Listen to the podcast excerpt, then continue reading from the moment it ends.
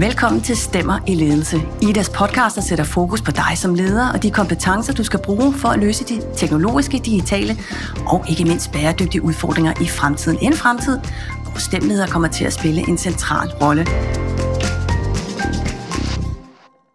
Sammen med de tre øvrige partnere i den succesrige kapitalforvalter Copenhagen Infrastructure Partners, har hun nøglerne til en pengekasse på 19 milliarder euro, der alle skal investeres i grøn energi.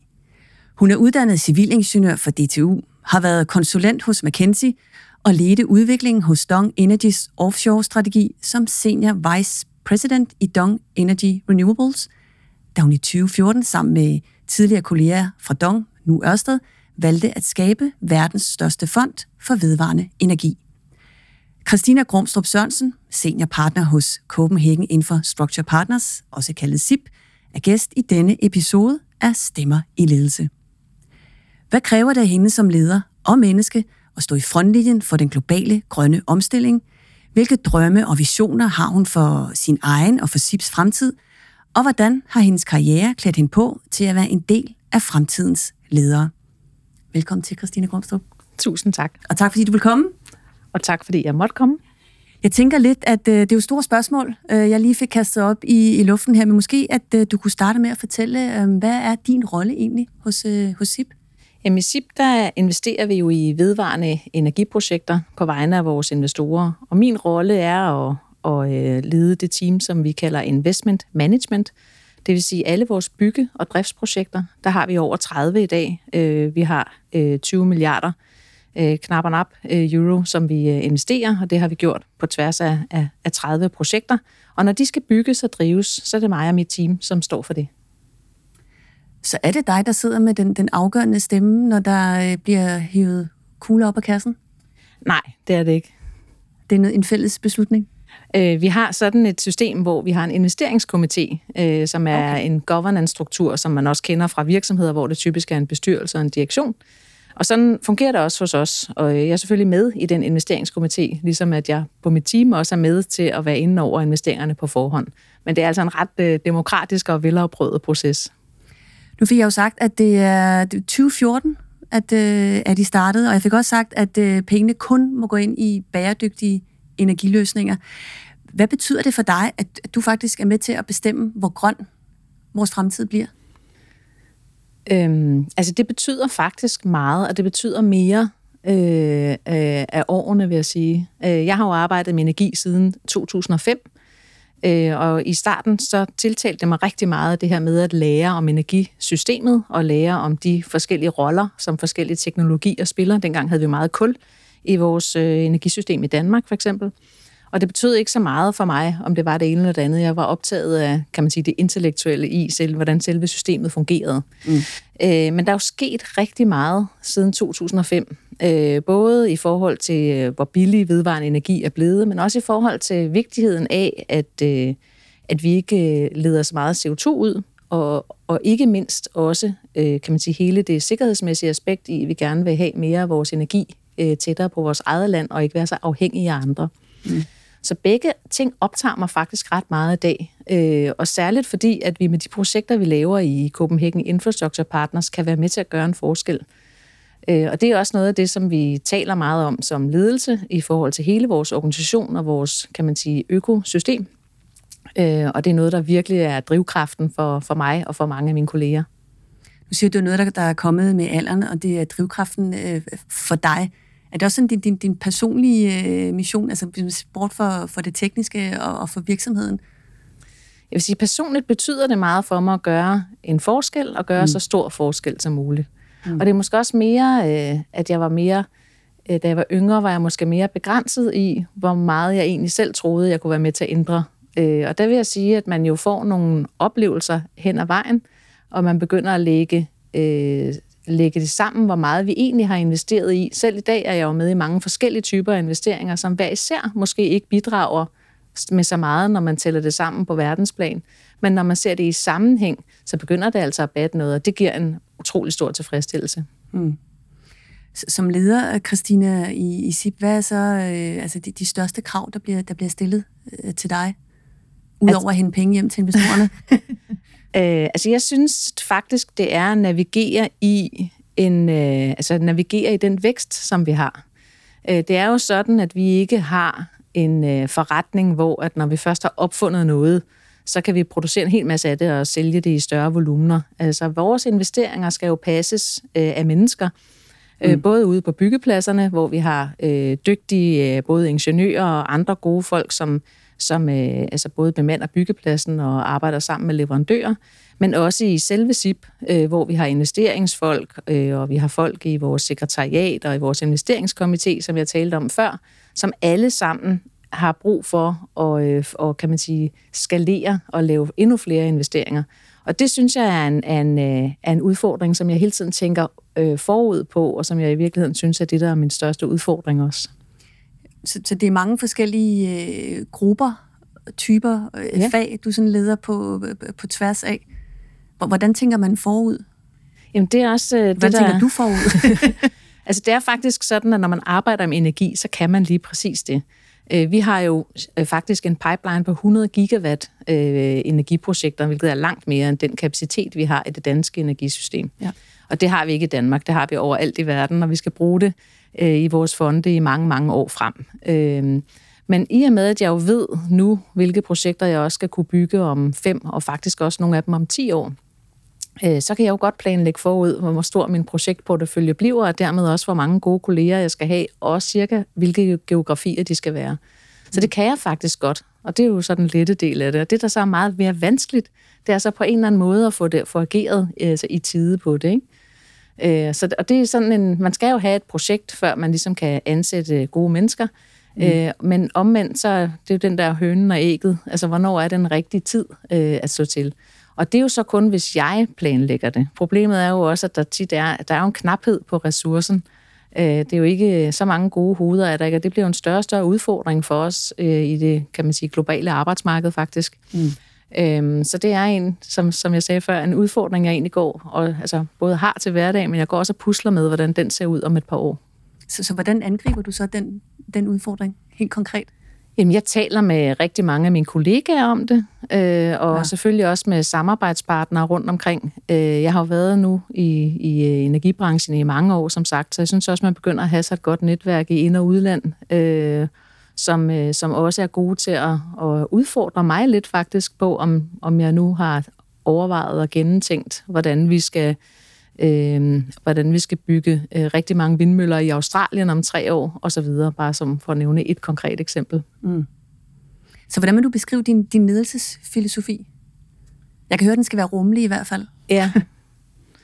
øhm, man kan sige, jeg, jeg tror faktisk ikke, jeg har en ledelsesfilosofi, når jeg trækker lidt på det her. Så det er et meget stort ord på en eller anden måde.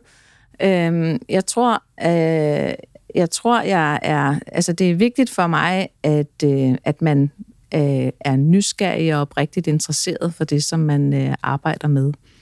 Øh, det handler jo egentlig bare om mennesker, som jeg også tror, jeg øh, har fået understreget allerede ved det, jeg har sagt.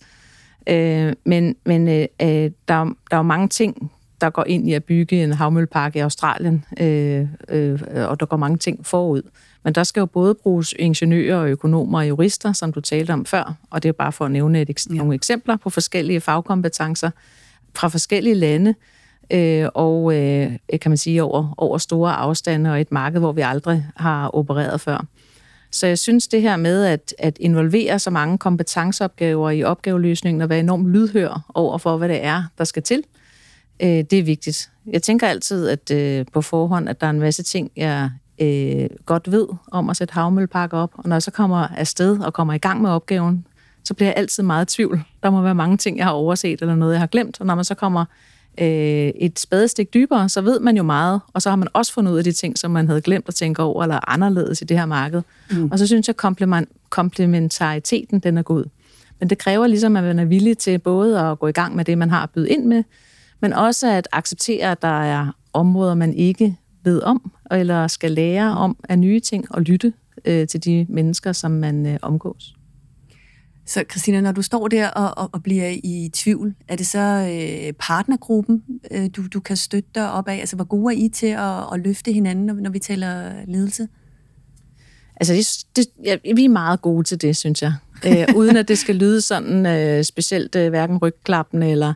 Altså, jeg synes faktisk, at vi er sådan et holdspillende trænere, det har jeg altid synes. Ja. Øh, og og vi, øh, vi er, er meget forskellige baggrund i den ledergruppe, som jeg er i, øh, og øh, vi kender hinanden godt, har en stor opbygget en stor tillid øh, til hinanden, og ved også, øh, du ved, lidt om vores øh, øh fælles øh, styrker og svagheder. Øhm, og, og jeg er jo den, der oftest støder på problemer. Det oplever jeg i hvert fald selv. Øh, fordi et byggeprojekt, det går aldrig, som man øh, forestiller sig. Der er altid et eller andet, der bliver anderledes. Jeg kan i hvert fald tælle på øh, en hånd, tror jeg, de gange, hvor det ikke er sket, og der har jeg så bare været glad for at tage fejl. Øhm, men, men, øh, men tit har jeg jo brug for at spare om det, også ting, der er svære. Det kan være noget, der er glemt i en forundersøgelse, eller et eller andet, som man faktisk burde, eller godt kunne have set. Mm. Så synes jeg, det er det værste. Så burde man jo have set det. Mm. Nu er det jo, som det er. Man kan jo ikke gøre noget ved det, og vi skal øh, videre. Der kan det være rart, at både at nogen lytter, og nogle gange siger de også bare, at det lyder også svært, men det lyder også, som om du undersøger alle de rigtige ting. Og det kan faktisk i sig selv være den anerkendelse, man har brug for, ja. for at få tryghed og tillid til at, øh, at fortsætte det arbejde, man er i gang med. Så det er ikke sådan, du sidder og tænker, ej, nu har jeg fejlet? Det tænker jeg faktisk rigtig tit. Men, jeg, men det gør mig ikke noget. Altså, jeg synes, det er vigtigt at kunne fejle for at komme frem. Øh, og vi, er, altså, vi har i vores kultur i virksomheden ikke noget problem med at sige, at vi har taget fejl. Og jeg plejer altid at sige, nu siger jeg det igen, øh, jeg øh, håber, at øh, jeg tager fejl, men skulle vi undersøge, om et eller andet kunne gå galt. Mm. Øh, og heldigvis tager jeg jo tit fejl også at, med det. Men, men det er bare for at sige, at, at vi laver så mange nye ting, øh, så, så det kan ikke undgås, at vi også tager fejl. Jeg tror, at det, som der er vigtigt, det er, at man øh, lærer sin fejl, og at man hele tiden overvejer, hvor stor kan fejlen her blive. Jeg må godt tage en risiko, men jeg skal ligesom vide, hvad det er, der kan gå galt, og kunne rette op på det. Er det inden for noget, jeg kan påvirke, sådan, så det ikke er noget, hvor jeg laver en katastrofal øh, fejl, som jeg ikke kan rette op på øh, senere hen. Og dem laver jeg altså selv øh, en del af undervejs, og øh, jeg tror ikke, der går en uge, hvor jeg ikke siger, det må du undskylde, jeg har taget fejl. Men Christine, det lyder også som om, det er, det er et, et bærende element i jeres, i jeres kultur egentlig, og en af grundene til, at I, I kan, faktisk har, har, har rykket så hurtigt og, og fortsat rykker hurtigt. Øh, jamen, det, det tror jeg da også, det er. Øh, altså, jeg, jeg, har jo, jeg, jeg og vi har jo arbejdet meget i projekter siden 2005, Præcis. og jeg mener, at projektorganisering, det er en rigtig øh, god organisering for at få flyttet store ting ret hurtigt. Øh, altså jeg stod i, i, i 2008 og blev ansvarlig for at skulle bygge øh, Walney øh, Havmøllepark. Det har jeg aldrig gjort før. Og det var en enorm stor opgave, men jeg fandt stor sådan, øh, støtte, selvfølgelig i gode kolleger, men også i, at det var organiseret ud for sådan en helt standard måde at lave projekter på, ud for mm. det, som hedder PMI. Der var en projektorganisation, målet var klart, rollerne var tydelige, hvordan træffer vi beslutninger, og der var faktisk ikke meget slinger i valsen, det var muligt. Der var masser af spørgsmål undervejs, men det var en god struktur. Og da der så kom Walney 2 og London Array og West of Dotton Sands og Anholdt Havmøllepark og Borkum, sådan stort set oven i hinanden og skulle bygges, så var det ikke så vanskeligt. Altså det var den første, der var den svære. Og når man ligesom havde sat et system op, og mm. vel at mærke, hvis man kunne få gode mennesker selvfølgelig ind på de her roller, så var det muligt at skalere ret meget øh, med en projektorganisation. Det, nu bliver det meget fejl. Jeg sidder og tænker på, hvornår har du sidst følt dig som en, øh, en succes som leder? Øhm, altså jeg tror, der hvor jeg har det allerbedst som leder, det er i virkeligheden i nogle af de feedback-samtaler, som man både har uformelt og formelt øh, med kolleger, men også med eksterne samarbejdspartnere, øh, hvor nogen fortæller om en opgave, som var svær, men som, vi har, som de har løst, eller vi har løst, øh, hvor der har været et bidrag for forskellige. Du gav noget, jeg gav noget, og det her, det lykkedes. Øh, det, det er ikke sådan, Selvfølgelig er der også, når vi bliver færdige med noget, eller får en stor ny tilladelse, det føles også som succesfuldt, men det føles ikke som så succesfuldt for mig som leder. Det føles mere succesfuldt for vores team og vores organisation. Mm. Jeg tror, der hvor jeg føler mig mest succesfuld, der er der nogen kommer og anerkender, at det arbejde, som der er lavet i fællesskab, eller hvor forskellige har ydet et bidrag, det er lykkedes, og det er de glade for. Og hvis der er noget, hvor at, øh, at at jeg har taget fejl, er det også okay. Men ofte så, der, så oplever jeg også, at de kan finde på at sige, at det var godt, at jeg var så øh, paranoid omkring nogle emner, for det var faktisk rigtigt at få afklaret, sådan så vi kom frem til en god løsning. Mm. Christina, det er jo en, en, en ret vild rejse, du har været på, jeg tror godt, jeg kan tillade mig at sige, som øh, jamen, din karriere også øh, som leder, og du er jo oprindeligt uddannet øh, civilingeniør. Hvad har, har den baggrund betydet for, øh, for den ledelseskarriere, du øh, har gjort? Altså for mig var det at læse civilingeniør ude på DTU øh, et rigtig godt sted at være. Der var meget øh, klasseundervisning, der var også forelæsninger, men der var også klasseundervisning, der var mange værkstedsfag, man kunne prøve øh, ting. Øhm, og øh, der var meget gruppearbejde og ting, man skulle tilrettelægge på den måde. Øh, så jeg fik virkelig lov til at være nysgerrig øh, og få løst det sammen med andre og øh, få undersøgt en masse forskellige øh, ting øh, undervejs. Øh, så jeg vil sige, at øh, den der... Øh, den der, hvor man skal forsøge nogle ting og få det afklaret, det bruger jeg jo stadig den dag i dag, øh, hver evig eneste dag. Så var det, så er det også vigtigt, altså jeg fik jo mit første lederjob som relativt øh, ung i starten af 30'erne, Mm. Øh, det var en, i, for et strategifunktion. Det var et sted, jeg var hjemme. Jeg havde været syv år i McKinsey øh, på forhånd, så det var egentlig en, en, en god start. Øh, men der gik ikke så længe, så blev jeg faktisk ansvarlig for 80 primært ingeniører i vores øh, havmølle udviklings- og anlægsprojekter. Og det var en stor mundfuld for mig. Altså jeg var ikke så meget at jeg ikke øh, var altså, tryg ved at gå i gang med opgaven, men det var bare, kan man sige, en, altså, intellektuelt en virkelig øh, stor udfordring at skulle stille mig op første gang og tale til de her mennesker, som, som tydeligvis var meget mere erfaren end jeg inden for lige præcis det at bygge havmølleparker. Øhm, og øh, det gik jo så fint nok, og jeg kan huske første gang, jeg kom ud på en byggeplads, man får sin sikkerhedssko på og, og, og sin hat, Øh, og så går man rundt og, og inspicerer, og så, så spørger de om, hvad er din baggrund? Og så tænker jeg, hvorfor er jeg ikke selv kommet på det? Jeg skyndte mig at sige, at jeg var maskiningeniør. Og så var der en helt anden samtale, øh, kan man sige, øh, relation der, som jeg oplevede en tryghed, som øh, man kan sige, om den var rimelig eller retfærdig, men jeg har i hvert fald brugt den viden, som jeg, som jeg tilegnede mig dengang. Så på den måde var der bygget en god relation, og, og det har jeg egentlig også haft glæde af øh, fremadrettet. Hvis man lige tager sådan det rent øh, altså mine, kan man sige, egne følelser lidt til siden. Mm. Altså, så er jeg bare helt sikker på, at den måde at problemløse på, og ikke være, øh, ikke, kan man sige, se den store elefant, men at få spist elefanten i bidder, som man lærer ude på det to, det, øh, det har gjort mig rigtig meget godt. Så, så tænker du, at, at, at, at den øh, baggrund, og det er en baggrund, som øh, vi får mere og mere brug for i, øh, i fremtiden, altså, altså fremadrettet på ledelsesniveau? Ja, jeg, jeg tror, at det er svært for mig at sige, at man får mere og mere brug for det. Jeg vil sige, jeg tror, at man har brug for en høj grad af forskellige baggrunde i ledelser. Øh, og det har vi så også i, i, i vores ledelser, og det har gjort os godt. Øh, og øh, så, øh, så, så man kan sige, det tror jeg, man bliver ved med at have brug for. I den grønne omstilling har vi virkelig meget brug for flere ingeniører generelt set, både i ledelse og i projektledelse og, og til udvikling. Har I, har I svært ved at finde de rigtige øh, ude hos jer? Øh, det har vi. Ja. Øh, og det er ikke kun de rigtige. Vi har faktisk svært ved at finde... Altså, der er rigtig mange dygtige mennesker, og de, de, de er efterspurgt både i ind- og udland. Øh, så det er en udfordring, vil jeg sige, generelt set. Mm. Og det, det ved jeg, det er jo ikke kun for os. Øh, sådan er det også for andre virksomheder. Det, det tror jeg er noget, vi kommer til at forholde os meget mere til i de næste 5 og 10 år, faktisk. Mm. Øhm, Men ser du det som et, som et, et, et ansvar? Nu er I jo sådan solidt, jeres fundament er i Danmark, og det gør I meget ud af at fortælle, at I investerer globalt men er, har rodet her i Danmark, og, og, og, og tage på jer og, og, og få fanget de, de danske ingeniører, så de ikke stikker af øh, til udlandet? Øhm, altså jeg tror, at det der er så mange ingeniører, øh, tunge virksomheder i Danmark mm. i, inden for præcis den her sektor, mm. det gør meget godt. Altså det er ikke kun os, det er faktisk meget lidt os, det er rigtig meget øh, Siemens og Vestas og, og Ørsted og mange andre gode øh, virksomheder. Øh, så jeg tror egentlig, vi har en rigtig god base. Men det er klart, at, at jeg personligt går da også meget ind for at forklare de unge, at det er altså rigtig vigtigt og godt sted at læse ude på DTU. Øh, når man nogle gange oplever, at der godt kan være en, et træk over imod, at uh, business det er lidt mere kult øh, at læse osv. osv. Jeg tror bare, det er vigtigt, at der er forskellige ting, der passer til forskellige personligheder, og vi har netop derfor brug for forskellige baggrunde i ledelse også i fremtiden. Mm.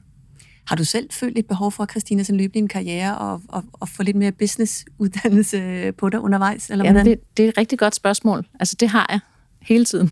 Ja. Men jeg havde det lige fra starten, da jeg var færdig ude på DTU, så var jeg jo meget i tvivl, om jeg skulle fortsætte med at læse Ph.D., øh, eller om jeg skulle tage imod det tilbud, jeg havde fået om at starte i McKinsey. Øh, og der tænkte jeg faktisk, mit eget rationale dengang, det var, at det var godt at efteruddanne mig inden for noget business, så det tænkte jeg, at jeg gjorde af den vej. Så jeg så det faktisk mere som min erhvervs Det tog så syv år øh, for mig at blive færdig der. Men, øh, men det var syv rigtig gode år, som jeg også har fået en rigtig god værktøjskasse af. Mm. Så jeg vil sige, at jeg er typen, der har lært mere af det, jeg vil kalde on-the-job training. Øh, men det er klart, at med de forskellige typer af, af kan man sige, øh, altså arbejdspladser, arbejdsopgaver, som jeg har omgivet mig med i min karriere, der har jeg jo selv egentlig indirekte søgt forskellige øh, udfordringer og, og, og klaret dem og rykket videre til den næste, og derved fået en ret bred eksponering i virkeligheden, selvom det ikke ligger direkte i min uddannelse. Er du, øh, har du haft sådan en, en, en, en fast karriereplan rullende foran dig, siden øh, du, blev, øh, du blev færdiguddannet, eller er det en, der sådan er, er vokset på dig undervejs? Det er helt klart noget, der er vokset på mig, og stadig gør, tror jeg øhm, jeg vil sige det sådan, at, at øh, jeg har altid været meget optaget af ikke at lukke døre. Og det blev øh, for første gang svært efter gymnasiet, da man skulle vælge en uddannelse. Det var virkelig vanskeligt for mig. Jeg var så nervøs for, at jeg nu kom til at vælge noget, som jeg så ville øh, ærge mig over bagefter, jeg ikke havde læst noget andet. Altså kunne man have valgt tre uddannelser, havde jeg sikkert gjort det. Øh, så var det, jeg blev enig med mig selv om, at det med ingeniør, det var i hvert fald et sted, hvor jeg ikke havde valgt matematik og, eller, og fysik og kemi fra øh, for tidligt i min karriere. Det var noget, der betød noget for mig. Øh, men efterfølgende har jeg egentlig kun tænkt på, hvordan kan jeg udvide mine muligheder på det længere sigt. Jeg vil gerne lære noget nyt, jeg vil gerne lære noget om forretning, og jeg kunne godt tænke mig at arbejde med strategi. Øh, og inden da jeg arbejdede med Kinsey, kunne jeg godt tænke mig at ud og prøve at arbejde med lidt forskellige industrier. Så alle de ting jeg øh, opsøgte jeg og, og, og kom jeg til. Så jeg vil sige, at det har mere været karriereplanen. På et tidspunkt, så, øh, så fik jeg børn. Det var også øh, godt. Det stillede en lille smule større krav til planlægningen. Det tror jeg, alle øh, kan ikke genkende til, der har været i den situation. Der begyndte jeg at tænke meget i sådan øh, halvårsplaner. Altså jeg ved godt, at børnene fylder et år og det, men for mig fyldte de der halvårsplaner meget. For det kan jo mm. godt blive rigtig øh, hårdt sådan en tirsdag morgen, når man tænker, går det nu det hele? Men jeg tænkte, det var bedre at have, at jeg ligesom øh, tvang mig til at, og, og ikke at holde ud, men i hvert fald øh, have en periode, hvor jeg gjorde et eller andet. Og så gjorde jeg typisk omkring juletid og sommerferietid sådan en status for, hvordan synes jeg selv, det fungerede. Udviklede det sig, som det skulle, og kunne jeg ligesom stå inden for både med mig selv og min familie og, og fortsætte den vej, som jeg nu havde valgt. Mm. Så, så det har været sådan lidt på forskellig vis, men det har helt klart altid mere vokset. Jeg kan godt lide, at du siger tirsdag morgen. Jeg husker det som mandag, tirsdag, onsdag, torsdag morgen og fredag morgen, mens du... Men Christine, nu siger du selv, at, at, at du blev mor, og du, du er en af de få kvinder sådan helt i toppen af, af dansk øh, erhvervsliv. Tænker du over, hvordan du kan bruge din øh, position til at, at fremme ja, ligestilling og, og diversitet i, i dansk erhvervsliv? Altså, det, det tænker jeg rigtig meget over. Mm. Øh, og så vil nogen sige til mig, at jeg burde have tænkt lidt mere over det, øh, måske tidligere. Det, det er muligvis også rigtigt nok, men, men øh, det er i hvert fald øh, altid et godt tidspunkt at, at begynde at, at overveje, hvorfor det egentlig er, at vi har så få kvinder øh, i, i, øh, i koncernledelser og i ledelser generelt i Danmark. Øh, for det er jo faktuelt sådan, som det er. Mm. Og jeg vil sige det sådan, at, at det, som, som, øh, som jeg taler meget med de kvinder, der arbejder hos os om, det er, at der i virkeligheden er behov for ret meget fleksibilitet. Ikke nødvendigvis på slutprodukterne, men mere på, øh, at det kan være hen over øh, perioder af ens liv, at man har brug for at arbejde i et nedsat tempo eller i en mere fleksibel øh, arbejdstid. Det kan også være, øh, at, at, at der simpelthen bare er behov for lidt større øh, forståelse øh, generelt set. Og så øh, to år senere, øh, så kører det på en anden måde. Så det er i virkeligheden mere den, det der lidt mere omskiftelige øh, behov, som man kan have brug for.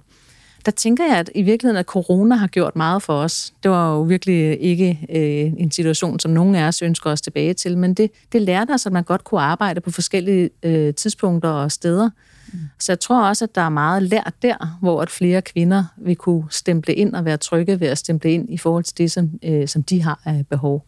Men jeg tror generelt set, så er inklusion vigtigt. Ikke? Det er vigtigt, at vi alle sammen er opmærksom på, at, at øh, altså, der, er, der er ingen modeller, der er rigtige. Og jeg har talt med mange kvinder, som er meget har brug for meget stor behov og fleksibilitet, og så har jeg talt med mange kvinder, som går helt i den anden lejr og har brug for nul fleksibilitet, og synes ikke, at det er noget problem vi skal jo kunne rumme begge elementer, og i øvrigt også hos mændene. Jeg oplever, at rigtig mange mænd, øh, der tager deres øh, del af barselsårloven for deres øh, hustruer, kan komme tilbage på arbejdet. Og det er lige præcis den vej, vi skal. Så jeg tror egentlig mere, det er den der forståelse for, at alle mennesker arbejder, eller kan have brug for at arbejde på forskellige måder, og det skal vi jo virkelig kunne rumme som ledere. Mm. Det tror jeg ikke, man havde brug for på samme måde for 15 og 20 år siden. Hvordan øh, rummer du det som leder hos, øh, hos øh, SIP? Øhm, altså, vi har egentlig, vi, vi er meget fokuseret på slutproduktet. Vi er ikke sådan en type organisation, hvor man sidder meget i mange timer på kontoret. Vi arbejder mange timer, men ikke mange timer, hvor man sådan ligesom har FaceTime på kontoret. Man arbejder med et team, og tit er der en, øh, en, en, en, et, en kollega, der sidder i London, og en, der sidder i København, og måske nogen, der sidder et helt tredje sted. Så man er alligevel ikke så fysisk øh, begrænset nødvendigvis af, hvor man arbejder. Der kan være andre gode grunde til, at man selvfølgelig skal komme på sit arbejde og have kollegaer og have god kollegial øh, sparring og samarbejde. Men, men det, er en, det er en anden historie. Mm. Men jeg tjekker i virkeligheden meget ind og hører til undervejs i processen af, øh, du ved, går det arbejde, som du laver, som, som du forventer. Øh, vi har altså checkpoints undervejs, øh, og der har man jo også mulighed for, ud over at man sparer om en konkret arbejdsopgave, og sige, øh, hvad det hedder, hvordan går det lige øh, derhjemme? Jeg ved, du har. Øh, jeg, kan, jeg kan huske, at øh, der var meget sygdom med børnene. Går det bedre? Ja. Så jeg ikke er bange for at spørge til det og høre om det. Øhm, og det kan jeg selvfølgelig kun gøre med dem, som jeg arbejder øh, relativt nær sammen med. Det kan man jo ikke gøre med 500 mennesker. Men jeg tror, at hvis der ligesom gør det til en sædvane, at man også kan have sådan en dialog, mens man jo taler om, om, øh, om, om, om det spændende resultat, om en eller anden øh, specifik beregning, mm. øh, så, øh, så, så bliver det en helt naturlig del af øh, det at arbejde, også at arbejde mere fleksibelt. Mm. Og hvordan passer Christine Grumsø på sig selv? Hvor, hvor ofte tjekker du ind på dig selv? Mm, det er et godt spørgsmål.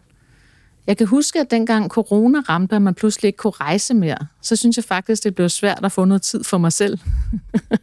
og der tænkte jeg meget over, hvorfor det var. Og det var jo fordi, at jeg var vant til at rejse en del, hvor jeg sad i en flyvemaskine, eller i min bil, eller en stille aften på et hotelværelse, som jeg jo pludselig ikke havde. Det var ikke, fordi jeg rejste hele tiden, men det var der i hvert fald en gang eller to om måneden. Så jeg har tænkt meget over, at det er åbenbart noget, jeg har brug for, og som var ligesom blevet indlejret. Så jeg prøver faktisk at have nogle øh, tidspunkter, hvor jeg er mere for mig selv. Jeg mm. prøver at forberede mig til min arbejdsdag om morgenen. Jeg prøver at have øh, tid derhjemme til at, at gennemgå mine materialer og svare på mails om morgenen. Øh, og så tage ind efter trafikken øh, på kontoret de dage, så hvor det kan lade sig gøre. Men det er jo en måde, hvorpå at man ikke øh, kan man sige, eksponerer sig selv for, øh, for konstant at få øh, kan man sige, gode spørgsmål, men også at få lidt ro øh, og lidt tid til en anelse fordybelse, faktisk også i hverdagen. Mm. Det vil sige, jeg har ikke brug for, at man kun reflekterer en gang om året eller to, som jeg lige talte om tidligere. Jeg har egentlig brug for at, at, at få en, en lille smule ro øh, hver dag. Det prøver jeg at få på den måde. Jamen, synes jeg også, at det, jeg, jeg hører også tidligere, vi har haft med her i podcasten, også ledelseseksperter, at der skal simpelthen plukkes i kalenderen til, til refleksion øh, på daglig basis, hvis man kan, øh, så det ikke bliver et information, information, men man lige, øh, at det lige får lov at lære sig. Christina, du øh, kan snart fejre 10 års jubilæum hos SIP, eller ja. har du fejret? Ah, det er lige om, lige om rundt hjørnet, så vidt jeg husker. Vi har i hvert fald haft 10 års fødselsdag i SIP. Men, det er sådan, det var. men, men min, mit 10 års jubilæum, det er du nok ret i, det kommer ja. snart. Og øh, du har også lige rundet de 50 kan jeg godt afsløre. Hvordan ser din øh, karriereplan ud her for de næste, øh, jeg ved ikke om du tænker 10 år frem, men så de næste fem? Det er de der halve år. De næste seks måneder. ja, nej, ja, præcis. Nej, ja. jeg, jeg, øhm, jeg, jeg øhm, altså det vokser en lille smule. Nu kan man sige, nu er jeg jo øh, medejer af en virksomhed, som gør, at, at, at det, har, det er lidt lettere for mig faktisk at sige, at jeg kommer også til at arbejde i SIPA om fem år om ti år. Mm. Øh, men jeg tror, min rolle bliver anderledes, også i takt med, at virksomheden vokser. Øh, og, øh, og det, som, som jeg kan inden for projekter af vedvarende energi og nye teknologier og sætte projektorganisationer op, det tror jeg altid, der vil være behov for. Og så kan der være nogle af de andre ting, jeg laver, som der er nogen, der i virkeligheden øh, godt kunne tænke sig at lave og, og, og gøre bedre. Så jeg tror, at jeg kommer til at bevæge mig i en, i en rolle, hvor jeg sidder mere i vores investeringskomité og er, øh, special, altså er, kan man sige, rådgiver mm. øh, for nogle af mine andre gode kollegaer, og nogle af alle de kollegaer, jeg ikke kender endnu. Øh, men det er nok mere om, forestiller mig, 5 til 10 år. Øh, mm. Øh, jeg tror, jeg kommer til at arbejde ret operationelt de næste, øh, hvad skal sige, mellem 0 og, og 3 til 5 år. Øh, så, så øh, fordi der, der er egentlig stadigvæk rigtig meget øh, både energi i mig og, og, og behov for, for vækst i, i, i SIP. Men det lyder som om, du har givet dig selv den platform, hvor du kan ja, kan vokse som, ja, både som menneske og som leder, og kan få faglige udfordringer her, er i hvert fald de næste 5-10 år? Det vil jeg sige ja til. Altså, vi skal mm. jo lige huske, at nu har jeg talt meget om vindmølleparker i det her podcast, men mm. Hele udfordringen står jo i, at vi skal lave power-to-x-anlæg, og vi skal til at lære elektricitet i batterier og andre øh, gode øh, teknologier. Og det er jo selvfølgelig, øh, når man organiserer det i projekter med klare mål, som jeg sagde før, muligt, øh, mm. men det er sværere end at gøre noget, som man har gjort øh, før. Så jeg synes, at, øh, at altså, jeg synes, det er vanvittigt interessant, og jeg glæder mig til at, at, at fortsætte på den rejse, og, og synes i virkeligheden, jeg er heldig, at jeg har fundet en branche, der har ændret sig så meget, så jeg kan blive ved med at få stillet min nysgerrighed. Christina, det var en, øh, en fornøjelse at have dig med i Stemmer Ledelse. Tusind tak, fordi du, ja, fordi du kom herind. Tusind tak, fordi jeg måtte komme. Stemmer i ledelse udgives af Danmarks største organisation for ledere og ledelsesinteresserede med en øh, naturvidenskabelig, teknologisk eller ingeniørmæssig baggrund. Hvis du vil vide mere om IDAs mange tilbud til ledere, så kan du gå ind på ida.dk-leder og på samme hjemmeside under Stemmer i ledelse, der kan du læse mere om denne podcast og selvfølgelig finde tidligere episoder. Jeg svært i dag, det var Pernille Indgaard, og for mig er der kun tilbage at sige på snarlig genhør.